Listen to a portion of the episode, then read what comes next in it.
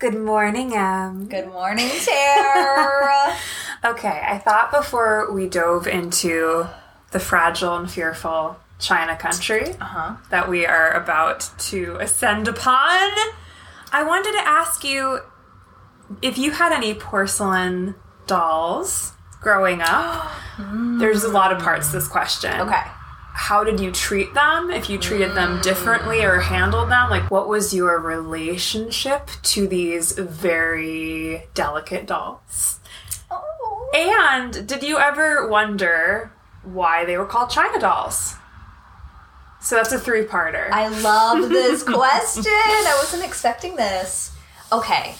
So, growing up, I actually had a lot. This chapter reminded me of this like fascination that I have with miniature, either glass or porcelain of some kind, small little figurines. They're always in like little knickknack stores or antique stores. They're locked away in a little chest with the glass, and you can't, it's like, don't open this. I was at a store yesterday just browsing briefly and I was like, oh, I just want to like touch them all.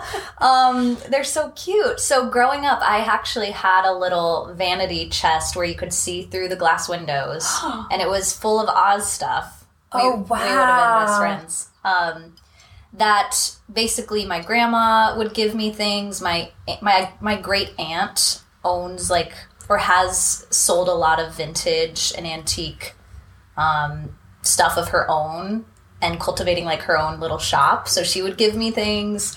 So I had a couple different things. I had a lot of um, little cat figurines that were miniature, little China porcelain. this is your future. This- I know. I, they're probably they're all there, packed away in boxes. Um, and then I also had I don't know if they were exactly, I don't think they were exactly China, but those little. Have you seen the the uh, precious dolls? precious moments. precious moments. I have that written down. Yes. I had a ton of precious precious moments. That was my birthday gift. One of my birthday gifts from my grandma every year. I have the one where it's like your birthday when I was born, Oh wow. and they were all lined up. They were Um, like the stars of the Hallmark stores. were. Yeah. that's what I think of of Hallmark stores because they always sold these kinds of delicate figurines. Yeah, Yes. precious moments. I had the Yes. a train. It was like a circus train that you kept adding on and hooking on Yes. another animal to the train. And there was always precious moments so used to make me sad because they always had those tear They did have face. tears. the tears on their faces. Yeah. Oh, Yeah, there was always like a sadness, like a sad aura what's up Um, with that? around them. So. I didn't really love precious moments. Keep going, yeah, keep yeah, going. yeah, yeah, yeah. I yeah they. You're right. Now that I think of it, they have kind of these like big doe eyes that give them this kind of vulnerable look. One Um, single tear. One single dramatic acting tear. So all of the figurines in my my my little vanity, I would just look at them. I would rarely touch them and bring them out. I will say, if I did, it was to like just rub my finger on them because they're really smooth. But it was mostly just looking at them. Oh man, you just made me think of the Glass Menagerie, which I think I I, I haven't. I actually haven't.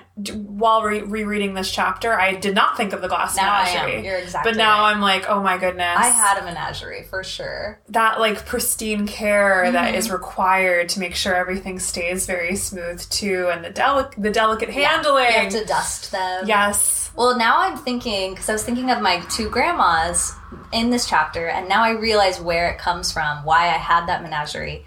My grandma, Vicky, my mom's mom, I think she's since maybe dwindled it down. She had, she was obsessed with bears. Mm. Obsessed, and like every like I had one cabinet with cats and things. Her whole house just figurines of bears that I would I at her house I would play with them. And sometimes I would break them. And then we'd have to like super glue and then it would keep breaking. And it was the same thing of she would have to dust them and we would be like how long does it take you to take care of these? But she loved doing it. She's since pared it down but both my grandmas they I remember my other grandma Barbara had uh, like rooster. She liked roosters. we all love animals in my family, and we want little glass porcelain figurines of them. I guess. So I think it was passed down to me. That's this, so. like, I think so. Same for me too. I feel like there's something therapeutic about collecting Mm-hmm. too, um, and I think these collections are more manageable than getting giant Big ones, yeah. Right, you can maintain a collection of smaller things and Yeah. have fun in how you display it. I mean, my Aunt Maureen, who we've shouted out before on the podcast, I often think about um, when I think about the glass menagerie, I feel like I see my Aunt Maureen, like a younger version of my Aunt Maureen, often when I think about the character Laura. Um, and we're talking about, for listeners who are like, what are they talking about? We're talking about the play by Tennessee Williams. It's a beau beautiful, brilliant play that has consistently been revived. There was just Yeah, a recent revival with Sally Fields um, that I got to see. That was beautiful. Um, Mm. But it's it's around. It's gonna be around. it's around Yeah. forever as a Yeah. pr- pretty poignant themes that just keep. Um, Mm-hmm. They they always will make sense. yeah. But uh, yeah, my aunt Maureen is a is a, uh dollhouse curator. Oh, So that's beautiful. I mean, if you come to my place on Christmas Eve, you'll see this. It's really gorgeous, and she does a Christmas Eve tradition where she hides something very tiny in her dollhouse, and we all have to go on this scavenger hunt with our eyes. And it is like you can't touch things, so it's just everything is your eyes are at work. I love It's that. it is tradition. prime eye candy. Yeah, it is. All of this, It's like 'cause it- little candies. You're right. They're Yeah. tiny. They're shiny. Tiny, shiny. I love it. so, did you ever wonder about why they were called China dolls until this moment in your life? Because I will be honest, I never thought about it until we read this chapter. Hundred percent. I know. When I was doing just my research. association. It's just, It's you just just accept it. in our lexicon. I, I feel like growing up, I I did I never looked into it. I just kind of assumed China. I was like, well, maybe it's from China, but I didn't really like. I don't even research think. I did that. I don't even think I. I honestly don't even think my association went that deep. I know because we'll get into it, but like China is kind of the more. Um, it's not like because it's really porcelain, Yes, but it is. It has originated in China. right? Yes. but like, is the actual technical name porcelain? Is China just kind of like a I think that's casual? Well, here's what Slang I gathered from my research, which I did a little bit of a deep dive, but it's hard to do like a like I feel like I would need to devote hours to fully comprehending Right. everything. Right. But from what I gather is this is this is the um, country's art form Mm-hmm. that has been with them forever that they're actually named. The country is named after China, like the actual we can hold in our hand China. They're named after the art as opposed to the serious? country named the art. Yeah. That's what I, didn't know gather. that. Um yeah. I What? Okay, well, that's what I gather. I hope I'm correct in that from what I watched. we will also tag in our uh, show notes. There's an amazing video that I was watching that goes into the whole artisanship of crafting China, which is quite exceptional. I could just tell you a few things of what I learned. gosh. Um, yeah, so the reason it is called China is it's the first place to be importing it, and it was considered white gold by Europeans. That was the um, European name for China. Gosh.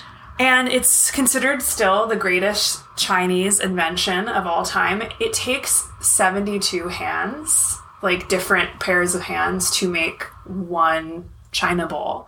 What? It's such a elongated process and refined process and usually why China is usually expensive is Yeah. because some bowls will break. Like that's part of it. You're going to sacrifice some bowls in the making of one perfect bowl. From what I and, I'm just picking a bowl as like one version of how you can get something that's porcelain. Um, but I thought that was so cool. Like how many artisans are involved in one singular know that. item that you can have and it takes high skill and usually it's passed down through your family and the china will often represent um, imagery that is a symbol for family life and um, valuing family family life. So yeah, the this the skill has been passed down generation after generation after generation, and it's just such a refined process because sometimes the temp the temperatures have to be exactly right and how they do this process, which I I mean I don't have words for. I'm just in awe when I was watching um, some of it on YouTube, I like to just in awe. But yeah, that's um, Jingdezhen is the porcelain capital of of the world and of China. That was the original location of where China porcelain developed.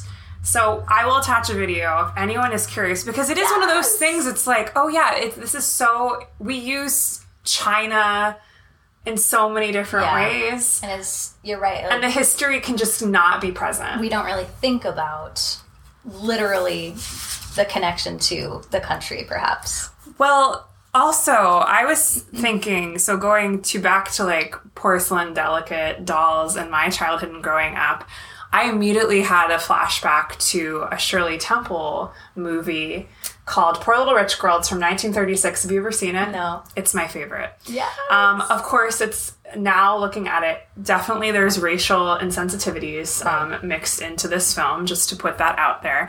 But Poor Little Rich Girl has some of my favorite Shirley Temple music to ever exist. There's a song called "You Gotta Eat Your Spinach, Baby." Love it. yes. Beautiful songs. Also, Jack Haley is in this movie. So Shirley Temple has pretty much worked with everyone, maybe except from Ray Bolger and Judy Garland in a film. That's she worked with Buddy Ebsen, even Right. the original Tin Woodman. Didn't she she worked with with Frank Burt Lahr, Frank Morgan. Yeah, she Oh my gosh, definitely she intersected. all. Yeah. Yeah. So this song is um, it, at the very top of Poor Little Rich Girl. Um, Shirley is playing with her China dolls, and there Mm-hmm. is one German doll, there is one Russian doll, one Japanese doll, and a black doll. And she has them all laid out, and she like has different interactions with them. This is where it's a little racially insensitive now. There Mm-hmm. is something I will say about it's a child, and there's an innocence in how she's playing with them, but definitely especially the Japanese section, I was like, ooh. Mm. It reminded me of Lady and the Tramp and um, the Siamese cats, just like, oh, Right. that kind of feel, which is just not appropriate anymore. Yeah. Not. Um, but she plays with these dolls. It has a kind of it's a small world feel too Uh-huh. to it that um, kind of outdated representation of different cultures. Mm. But I was thinking about how much I love that song growing up, and I also would ask my mom to have dolls that look differently Yeah. because of that Cool. video and it's inter- it's interesting and she I was also researching a little bit of Shirley Temple. She was given so many dolls. So she actually had a I huge collection of Japanese dolls. Um, all porcelain and also Shirley Temple as many of us know was kind of um, there was a huge trend of purchasing Shirley Temple porcelain dolls. Right. She was huge in the doll world. Right. Um, so there's a makes lot of doll, um, a lot of doll Connections. connections with Shirley Temple. Yeah. But she used to get, I think I wrote down the number, 135,000 gifts from fans internationally. So Like a year. I think that is maybe in total. I don't know. Oh my But she got 135,000.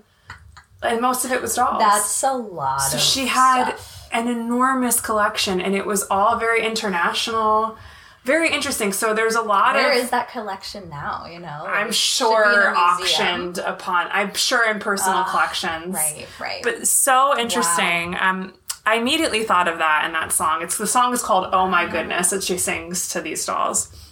Wow. So I feel like it's a really there's something, of course, like I said, like outdated about it. Yeah. I wish it was a little less stereotypical and a little bit more racially sensi- sensitive. But there Yeah. is something so magical about a little kid just looking at these dolls and Mm-hmm. playing with them and having different ways of interacting with them. It's a is very magical, it is very sweet. Kind of reminds me of this artwork that we're about to dive into with how Yes. Dorothy is looking at the dainty china. Almost looking into People. a cabinet. Yeah. Yeah. Yeah. But I had growing up I had a few I had that precious moment train that was usually on my bureau. And then I had a few dolls. I think one was an Anne of Green Gables doll. That was Do you porcelain. still have, have yeah. them? Yeah, I still have my them. gosh, okay. And I did have some Shirley Temple ones. But I will say I looked at them with a sadness. Like I was Hmm. saying with the precious moments. Like I can't really play with you.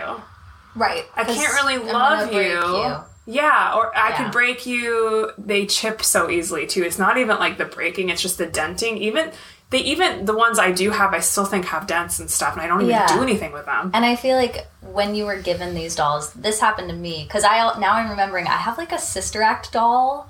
That's it's like a nun that my aunt gave me. I'll say I I think I put it on Facebook. I'll send you a photo. and I have an Oz doll. I have a couple of those very antique, like special old dolls. Yeah, yeah. But when they were given to me, it was like they're in the box. It's and like the adults gave them to me. It was like you have to treat these really carefully, and Yeah. they're not really meant to be played with. So right off the bat, it's different than if I was, you know, Hmm. a stuffed animal or something. I wonder if that teaches a admiration with children or like you have to ha- yeah handling. yeah you have to handle this differently. You It's almost like a real this. baby, you know? Yeah. As if, like, okay, this could break easily. You can't just throw this around.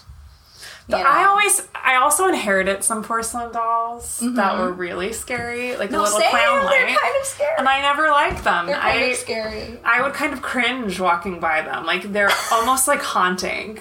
I growing up like that was one of those scary stories that my friends would tell at like random birthday parties and stuff was like this porcelain doll that lived in the closet that would come awake at night and like grab your eyes. Like Oh, yeah. scary stuff. So then i had this scary like Very are you i was traumatized of the of the dolls and i would hide them in my closet. So yeah, there is weird some, relationship. there is something frozen and Mm-hmm. a little bit um detached mm-hmm. and eerie. I think a little eerie I yeah yeah Especially the ones who have solemn facial expressions. right it's like why But also the ones that have happy ones too are also scary. The plastered on smiles are also scary. Yeah, I think, I think because of the face. Yeah, it's like painted. It's not soft. It's the hard material. It's, it's cold. The texture, Cold, yeah. even the temperature. Totally an icy touch. So yes. you feel like you have to be a little detached from them. You know, Okay, so we're gonna enter Ooh. a country full of this. full of this untouchable, delicate, I can't fragile, wait. fragile. Fragile. So I am Tara. I'm EmKay. and you are listening to Down the Yellow Brick Pod, a look into fragility. Da, da, da. Fragility edition.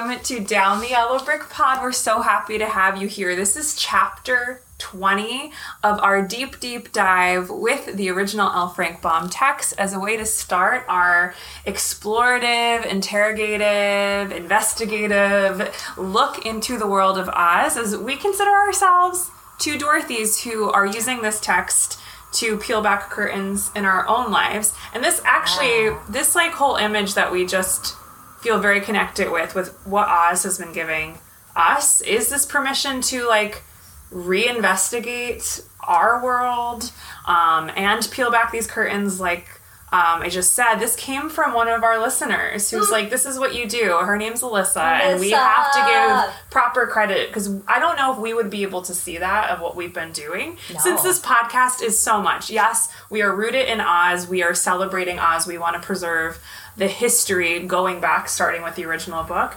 but we're also very interested in the spiritual sacredness of this book and how it resonates today, and also seeing this as something we can um, fall down rabbit holes with and investigate history. I used to just say American history, but now I'm like, oh wow, it's global. Worldwide It's worldwide history, history. of the world. Isn't that crazy? how It's it's so connecting cool. us to so much. It's so cool. So we thank you for Uh. being with us, and it's just this is the magic of rabbit holes. And thank you, Alyssa, for those Thank you, Alyssa. kind words. And Tara, we're in the final stretch. We only have five chapters left. oh my god, hit me with your bullet points because this ah! chapter is probably the most wild one. We've been talking about doing this for like since we started. Like, what are we going to talk about with that chapter? Because this, to me, just right off the bat, is the weirdest one. It's the weirdest one, and it's The- also the most 2020 resonant I know, having these really weird? fragile creatures um, in seclusion of sorts Yeah. and being called out for their fragility. Um, and also, oh, there's so many themes in this. It just This is so many crossings. Podcast in Uh-huh. of itself. So, all right, here we go. Bullet point number one. Having been stopped in their path by a high wall made of white china, our friends pause. I know, right? Just stop there. Our friends pause, perplexed by what this wall could be, and even more so by what could lie on the other side. While the Tin hmm. Woodman searches for wood to create a ladder, which the Scarecrow then scales, looks over the wall, and proclaims, Oh my. leading, leading everyone else to do the exact same. The Oh my section, I think, is my favorite. They're so good at comedic Oh timing. my, yes. right? Bullet point number two.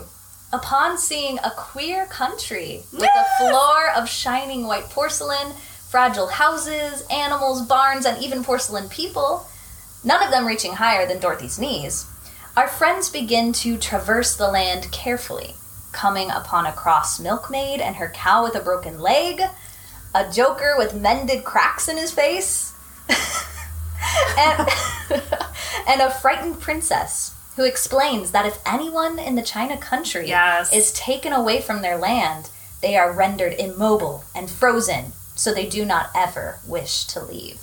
Wow. Bullet point number three. After an hour of carefully making their way through the country and causing the inhabitants of the land to quickly scurry away out of fear of being shattered, the group stands one by one upon the lion's back to scale another wall. But when the lion jumps last, his tail causes a church made of china to break into a thousand pieces causing Dorothy to marvel at how brittle the inhabitants of the dainty China country truly are, and how lucky it is that they didn't cause any more harm than they already did. Oh man, M. I mean, okay, we. I think like especially that is like, can you submit that to a book publishing company and be like, I can do your book jackets? that is wonderful. This is fun to do. I, I feel like I That could. was stunning. I feel like I could write an essay about this chapter of like, what, which is what we're doing. I'm sure they're out there. I didn't even think to look There's got to be so many. I think we've been sent a few. I gotta. I gotta look. More Send us more Yeah, send us listeners. We will dive with them with the There's crossroads. so many layers. There's so many layers. You also made me think, and Mm-hmm. maybe we'll see this as we bring the book back up. Is the word fragile even said? I don't think they use the word brittle. I don't think fragile. They use delicate. Da- Yeah. or they use dainty. But we immediately go to the word we go to fragile. fragile. Yeah, which has maybe more of a negative connotation than dainty. Yeah. And also the whiteness of the floor just really has a new shine to it. Okay. Fragility. You ready? I'm so ready. You ready Let's for these it. bullet points? Let's do it. These fragile bullet points. okay, here we are. bullet point number one. While diligently whistling while he works, doing DIY project number four, the Tin Woodman resourcefully assembles a ladder as Dorothy, Lion, and Toto rest, and the Scarecrow surveys the steepness as he is the first to climb the ladder when it's ready, the others following behind, and all shockingly staring down from the wall's top on a miniature country of pristine porcelain, as if the characters in the 12 Days of Christmas from Piper's Piping to Maids of Milking had an unusual secret home in Oz. And a partridge in a pear tree, number oh two. Oh my god. As they ascend on the delicate village, their entrance is quite the literal smash, spooking a cow whose milkmaid is on the defense when the cow's fragility is clear, his leg shattering with the milkmaid up in arms, presenting that our travelers are not welcome here and putting them on edge as they begin to mosey on through. Bullet point number three. They meet on the remainder of their cautious passing a young princess, dreadfully fearful of cracking, and a clown covered in cracks, living his best life. Dorothy desiring to keep the princess, but the princess refusing a stiff life on a mantle, and our travelers feeling like imposing unwanted giants, glad to finally reach the wall out as they climb the lion's back and end in a final smash of the lion's hind leg, shattering a china church. I don't think that This last sentence was- was a sentence. This was insanely amazing. So many visuals. I I loved the details. Say crack again. I'm girls. Say crack again. oh my god, so much This was great. I loved I loved this. Wow, y'all. These are just the bullet points. These are just the bullet points, and now we're gonna look at these original These are great. WW Denslow drawings. Okay, getting into the illustrations of this chapter. On the chapter title page, we see, which I just want to point out throughout this chapter, the use of like the space and boxes and separating the page into different sections to kind of signify the wall is cool. Because right here we have like this box that sort of ends at the scarecrow's waist, kind of signifying the wall. So it almost looks Yes. like we are on one side of the wall and he's on the other and he's looking at us. Yes. So he We are the China country. we're the China country right now. Whoa, Interesting. perspective. um, so he has this DIY ladder, which is super cute and rustic. I would want that, made out of this wood that the Tin Woodman made. Though clumsy, don't forget. Quite clumsy. True. And so the scarecrow, this is right when he climbs the ladder to look into the dainty China country. He has his little cane in hand and he just he looks quite quite shocked. This is when he says oh my. And so the word I wrote is oh my. Like it's just it's just that you see something and you don't even know what words to say. Just there's so many like how do you even think he said oh my? Is it whispered? I was just gonna ask you that. Is it a whisper, whispered oh my or a shouted oh my? Oh I, my! Right, what is it? I feel like it's a whispered because it, it does look so quiet. Yeah, yes, like he and doesn't you don't want to disturb. disturb them. Yes, don't. That's what it them. looks like. He's not in shock, like dramatic, They weren't expecting this. theatrical, but Mm-hmm. it's just like, what? Where are we? Mm-hmm. I wrote Peeping Tom Yep. That is, it is a little creepy. because in a way. again, this is not their land. This is not their property. They are there's a spying wall for on. a reason. They're spying on another existence that there is a reason that they are secluded. Right. though we can question those reasons of course as we move forward but Mm-hmm. there is this um intruder energy i'm already getting off the bat but it is Yeah. funny i didn't think about that um him looking at us like Interesting. yeah us taking that on and then as we move forward, we fall into the start of the text, which has the, this beautiful bolded while to start the chapter that Dorothy is leaning forward on. Um, sh- her dress is looking like there's wind or air caught beneath it, Yeah. giving it a little bit of a cupcake poof to it. And she's leaning onto her tiptoes, and her hand is wanting to come out to maybe possibly touch one of these dainty china creatures that are all over the page. We have up in the left corner an eerily enthusiastic clown, jester, Oh, I love him. creature with a very tiny hat on uh, resting on his bald, smooth head and a, a very jarring smile. Plumper, plumper figure, um, big buttons, really kind of the Oz look. Yeah, honestly, like this. hat, yeah. This is the Oz look. It's not Yeah. like that is true. There's been a lot of trends that we've seen in all different countries, and this frilliness, Mm-hmm. especially, mhm, is present. And then the one that Dorothy is specifically reaching for, which is just upward of her, is this cow um, with the cow's owner. I mean, this milkmaid is dressed for the She's occasion. dressed to be a milkmaid. She has on an extravagant hat with a lot of plumage yeah. um, just popping from it.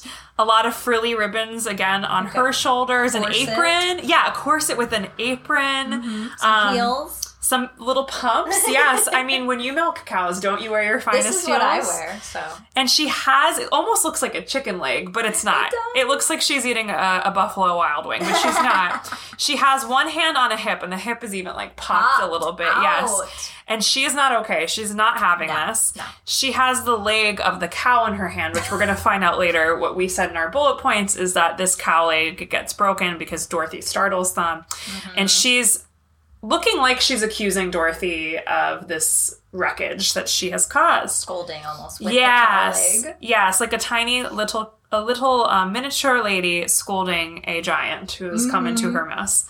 And then down at the bottom of the page, there is another um, male presenting floofy. I, I, it just feels like the epitome of upper crust. Like I don't really know how Feels to like describe this. Very royal. Um, wearing high uh, socks with ribbons, shoes Mm-hmm. shoes with bows. Um, The, with like, a long out shirt. stick in his hand. Yeah. Yeah, it's it's A really sash. yeah. There's a sash. I'm not quite sure, except I would say this this man, this bro, got some bucks. He's dressed. so yeah, that's our initial um, view of the creatures that live within this country from these very three distinct different figurines. Yeah. What was the word that you wrote down, M, for this? So I wrote the word marveling, as we kind of mentioned earlier Yes. on. It's it's I feel like Dorothy I am Dorothy in this moment whenever I Yes. see those little figurines and I want to touch them, but I, there's the sign that says don't touch, and so Yes. don't touch.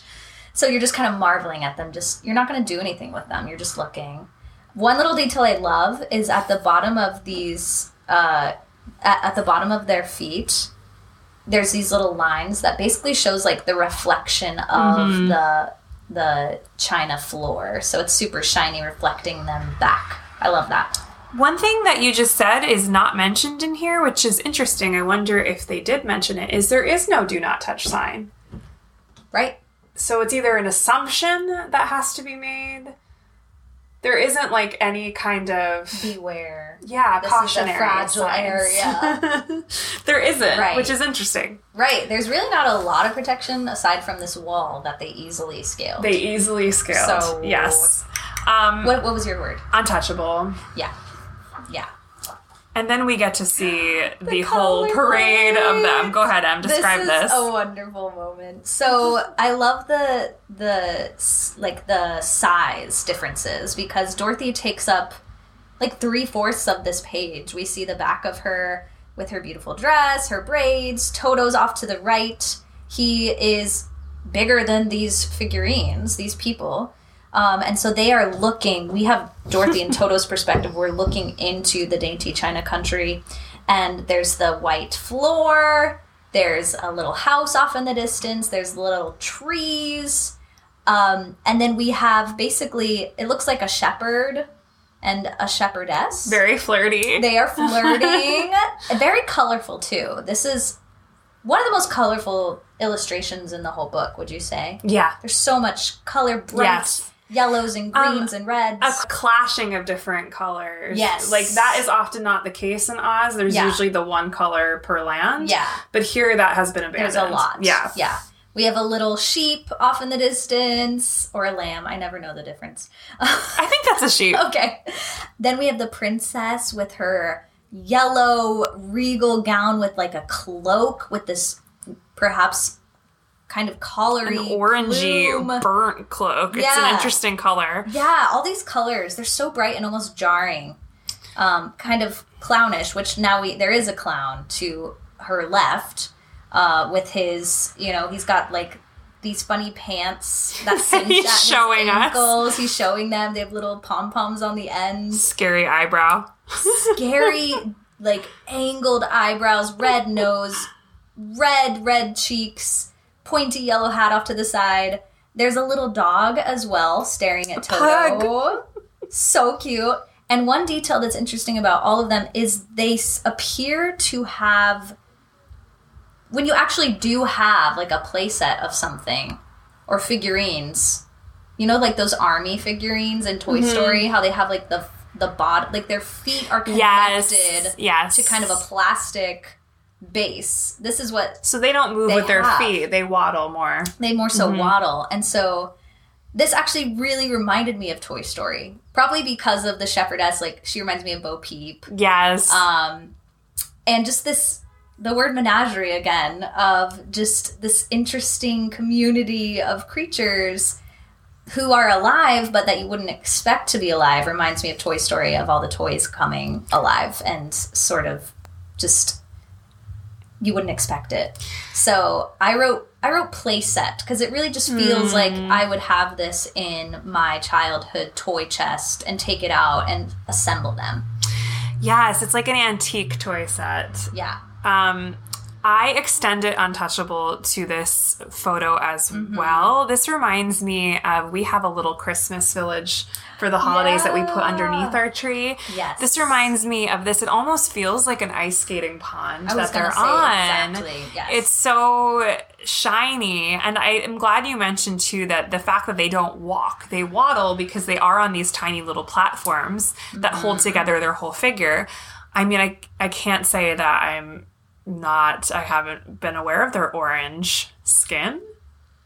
Their orange painted Oh, skin. It's Right. um, very much our, our former president's skin color. Soon to be former. Soon to be former. Already former in my heart. Yeah. Um, Less than two months. um, so yeah. that is pretty interesting too. Like their skin is an orangey color. So it's interesting.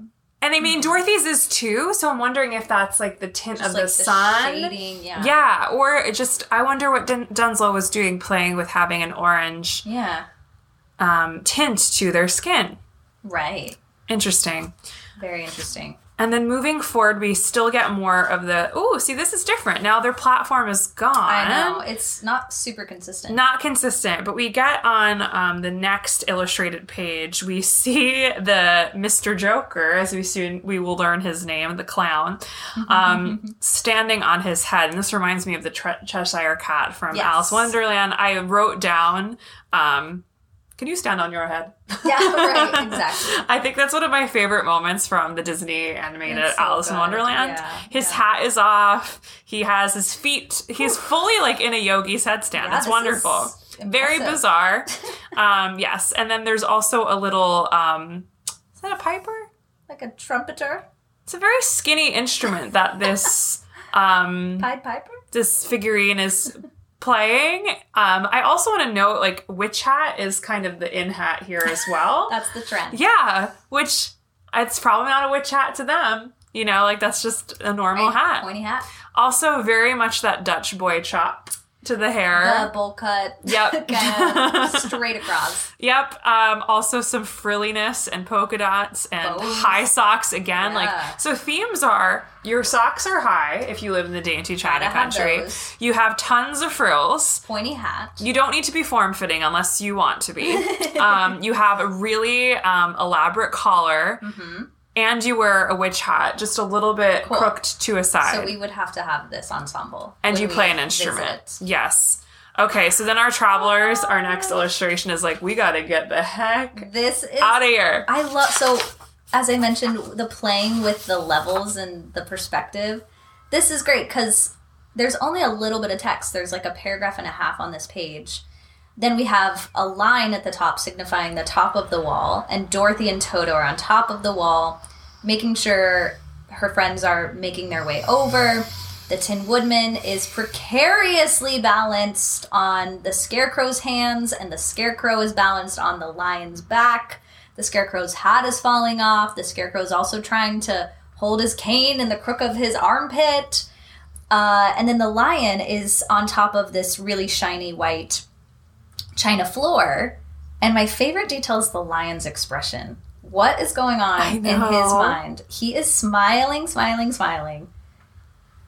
His eyebrows are arched high. He's sort of squinting off in the distance as if he has like a plan cooking, or maybe he's just satisfied that he's helping. I'm not sure exactly what's going through his mind, but it definitely caught my eye. Yes. Everyone else looks really concerned, and Yes. the word I wrote is precarious because this is just crazy. This balancing act, uh, and the tin against the china, like I can hear the screeching, scraping noises in my ears.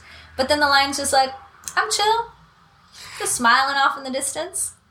Maybe he's trying to just keep like a calm presence. Um, I could see that. for because we will know that all the um, dainty china people scamper away whenever they pass. frightened by them. So maybe he's been keeping up this. I'm not a scary lion. and we're leaving. So Yes, we're leaving. We're good. Yeah. It's a very much like a smile. fine. Yeah, we're good. We're good. We're leaving. We're because so sorry. he is a bull in a china shop right now. You know, he's Yes. the lion yes. in the china shop. So, yes.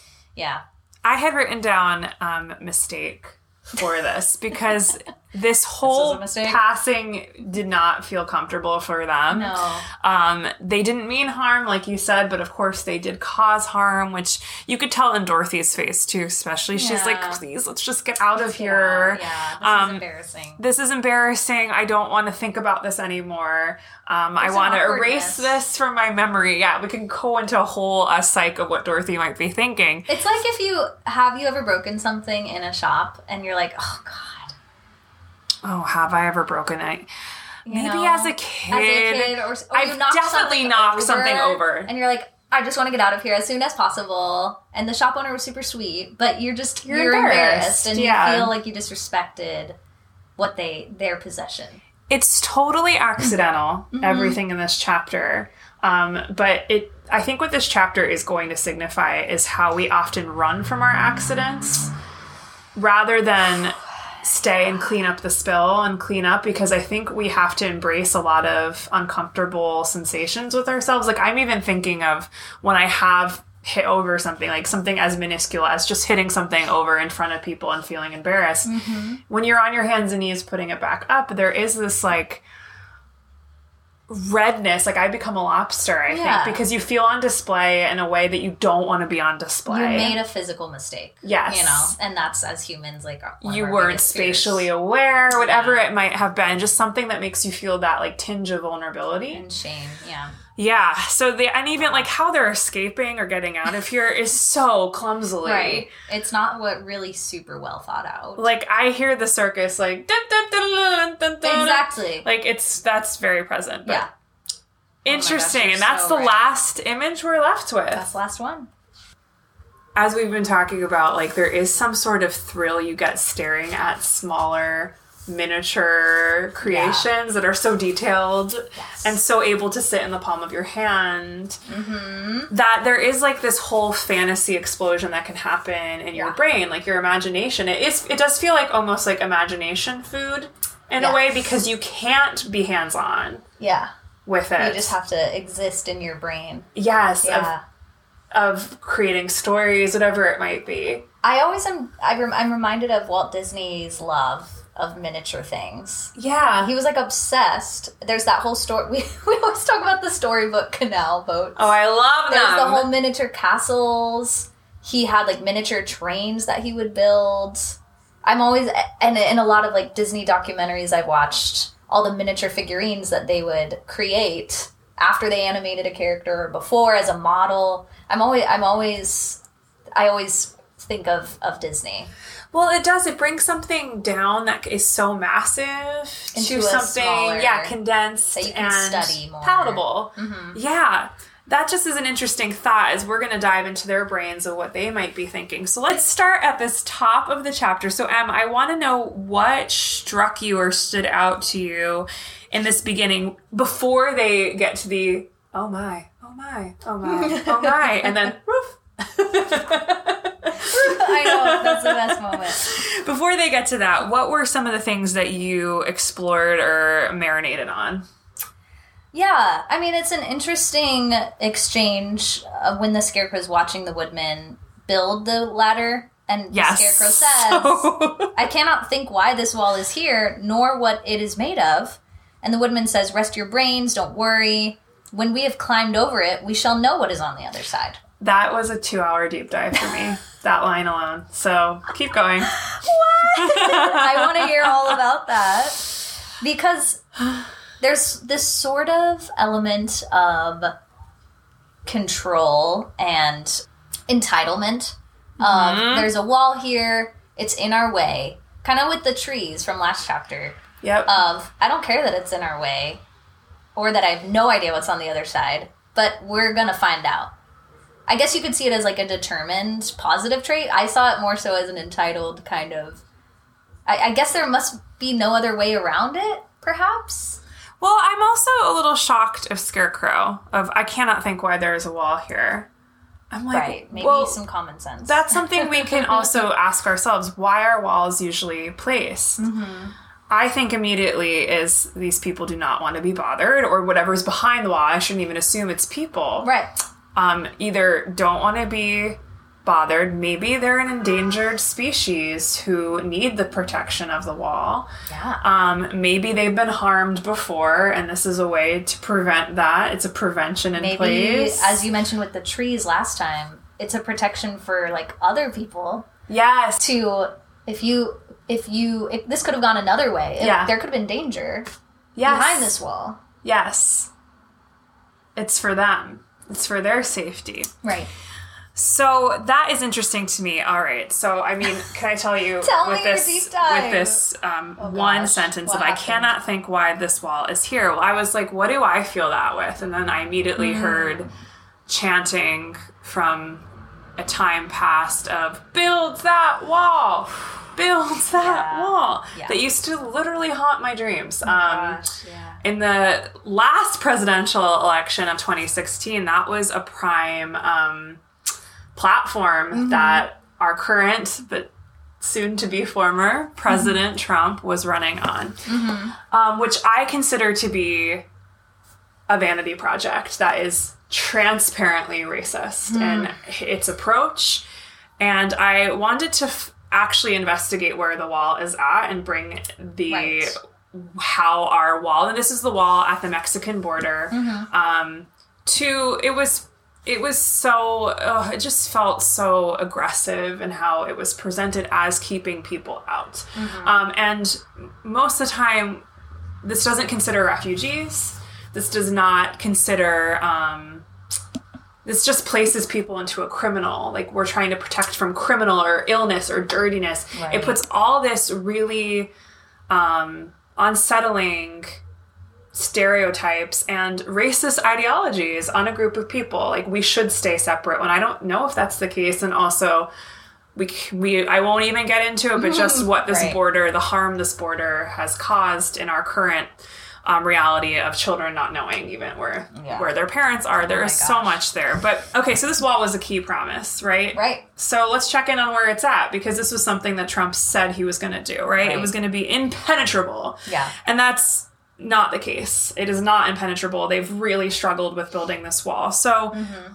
out of so basically, I didn't really understand this until I researched more. There's only been five miles of new wall built. Really? Most of the wall that has been built, which is 275 miles in total, was already there was already existing barriers, but this is Right. more of beyond a barrier moving to a wall.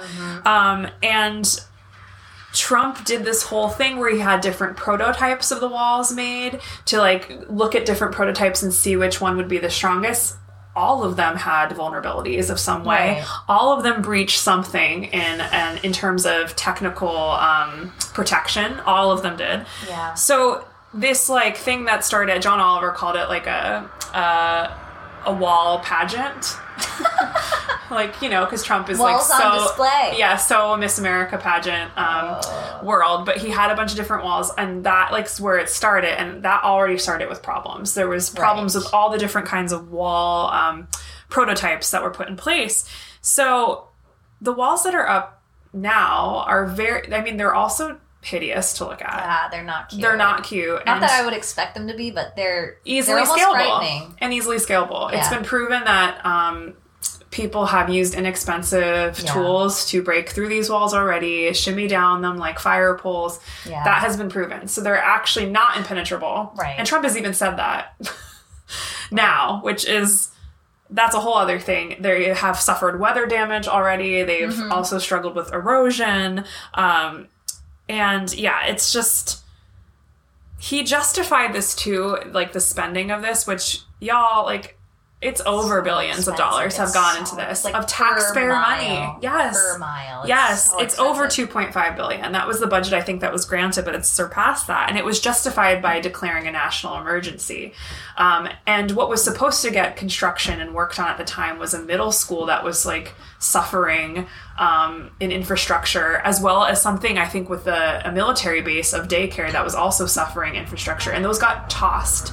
Like children's shelters for education and um, with a military base got completely tossed to be declared a national emergency which this isn't a national emergency but it got declared a national emergency because here's the thing most people what what the wall is supposedly for is for drug is drugs coming into our country most drugs come into our country through cars at the border. That's how it happens. They Yeah. are able to kind of skirt through. It's Yeah. not people climbing the wall. with them. right? yeah. Right. That's still like okay. So there's that. Um also fell into a little bit of a deep dive with We Build the Wall campaign, which was a um, campaign that Steve Bannon, who was a former Trump um, campaign aide, um, which they have they have cut ties. Um, I think in like 2018 they cut ties. Um, he was behind and also was charged with um, charged for profiting off of raising money for this fund for the border wall um, for him like using the money for himself. So he Oh wow. yeah, he had a charge come on him. Um, this was supposed to be for where they were building the wall on private lands, so there was like embezzlement with this project. So that's another Oh much wrong seedy. I know another seedy part of this whole project. Um, Even interesting financially. Didn't back in the day he said like Mexico would pay for this wall, oh yeah, they're not paying for it. and it. ended up, of course, that did not happen, A hundred percent. which it shouldn't. What I didn't know, and this is where I kind of had spent most of my deep dive, is the question of just like when we design walls, or what I didn't ask myself is when we design walls to divide people, what happens to the natural world around them? Mm. It doesn't take that into account. So um, I watched something, we'll put this in the show notes from Vox News that answers that question. Um, so they talk about when we talk about the consequences of the proposed wall at the border of the US and Mexico, we usually think in terms of people, right?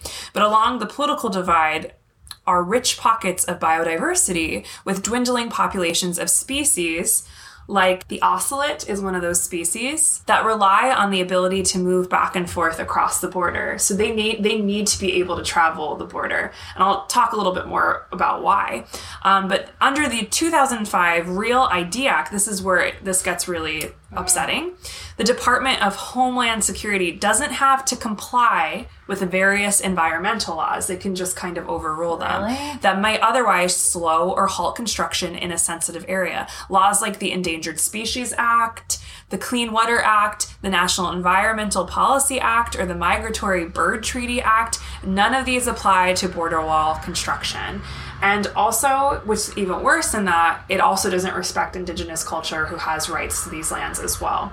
Um, they are also at risk and very vulnerable in these situations. yeah. So, several parcels of land, including the National Butterfly Center, a state park, and other areas in the federal wildlife refuge system, are still threatened by wall construction. This is an ongoing threat. It would still be years before construction starts in some of these areas. Now, I think this video may have been a year or two old, um, but there's still a lot we don't know about the full um, impact of barriers on biodiversity. And there's really no um, campaigns researching that. But I also am curious of what's going to happen to the wall now that it's being inherited by another um, another president. But I also am just like, okay, we go back to what the scarecrow said, which is this: I cannot think why this wall is here. Well, if we would say that for this wall that we have at the border, I would say it's our president's ego on full display.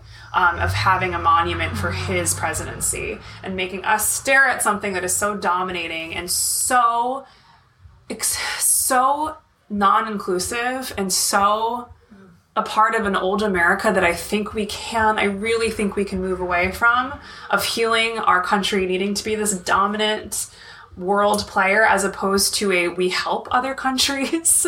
Right. It is such a visual representation of separation, of isolation, of keeping people away. It's it's a very machismo. Yeah. I think like a patriarchal visual. I mean, even what the border wall looks like, it is Um, yeah. so sterile. It's and scary. It's, yeah, it's gross. Yeah.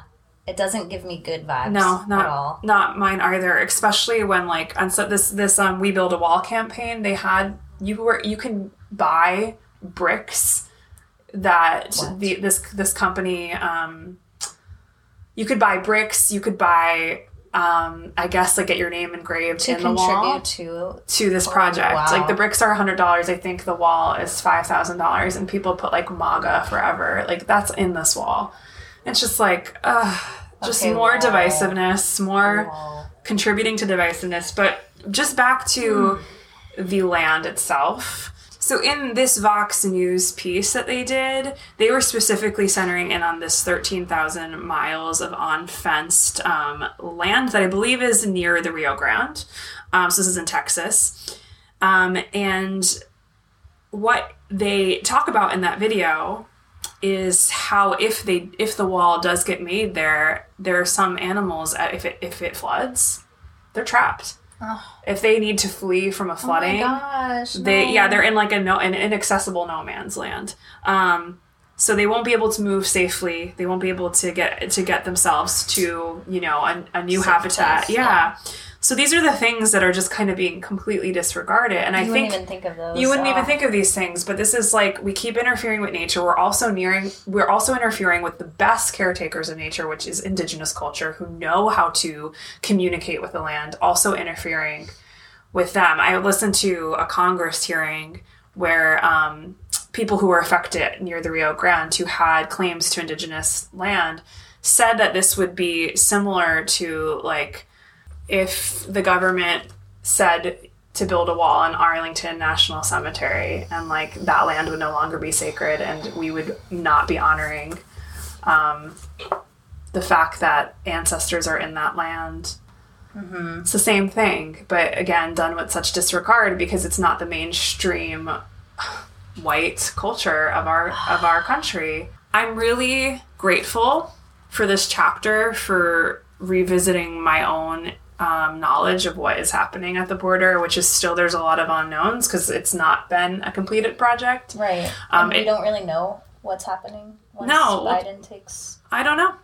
I don't know where it's at. Also, all I know is Trump is not working right now. He's golfing and ignoring the fact that our COVID numbers are skyrocketing. So No, thank you for bringing this research because I really I I looked into it this morning and really what I was looking at were the photos because I hadn't looked up photos. Yeah, and it was just really it hurt my heart a lot.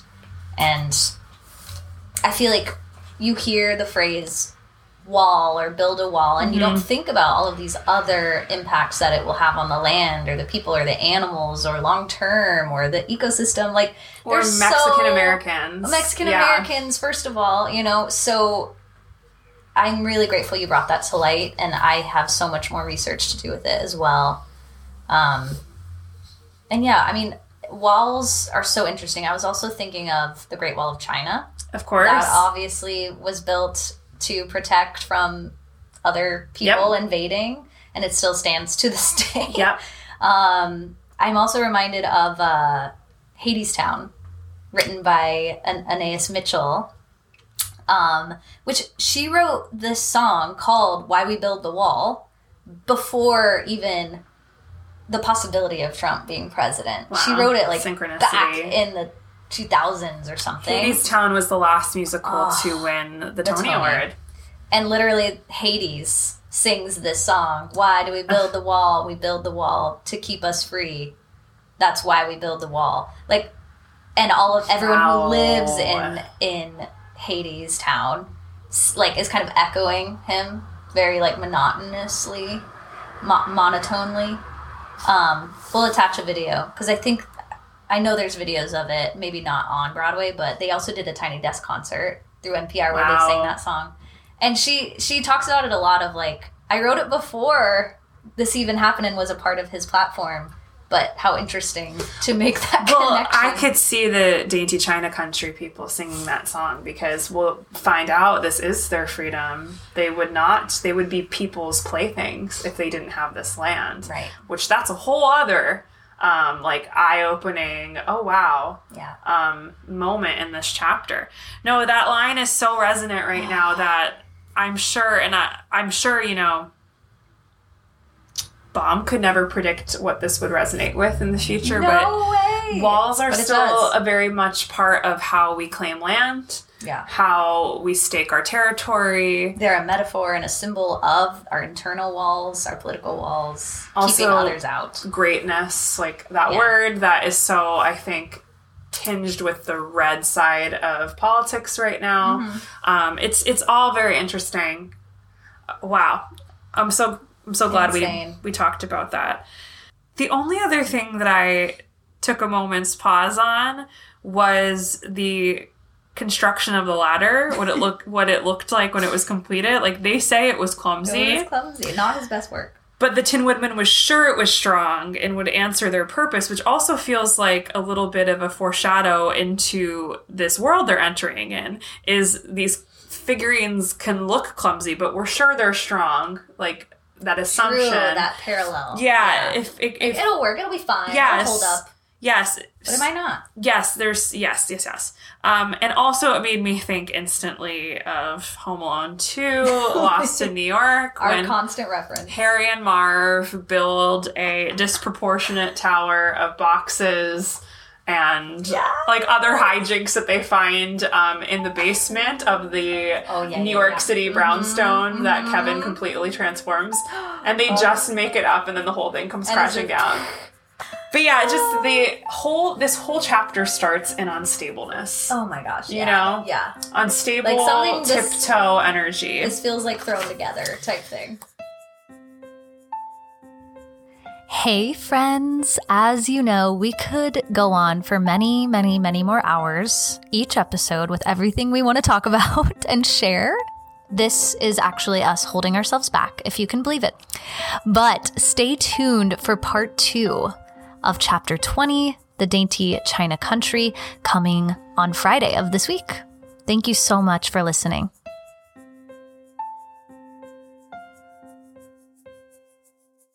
If you want to continue to get your Oz on, head on over to our Technicolor scrapbook on Instagram at Down the Yellow Brick Pod. You can also email us any comments, ideas, or questions at downtheybp at gmail.com. If you'd like to leave us a rate and review on Apple Podcast, we'd be over the rainbow with gratitude.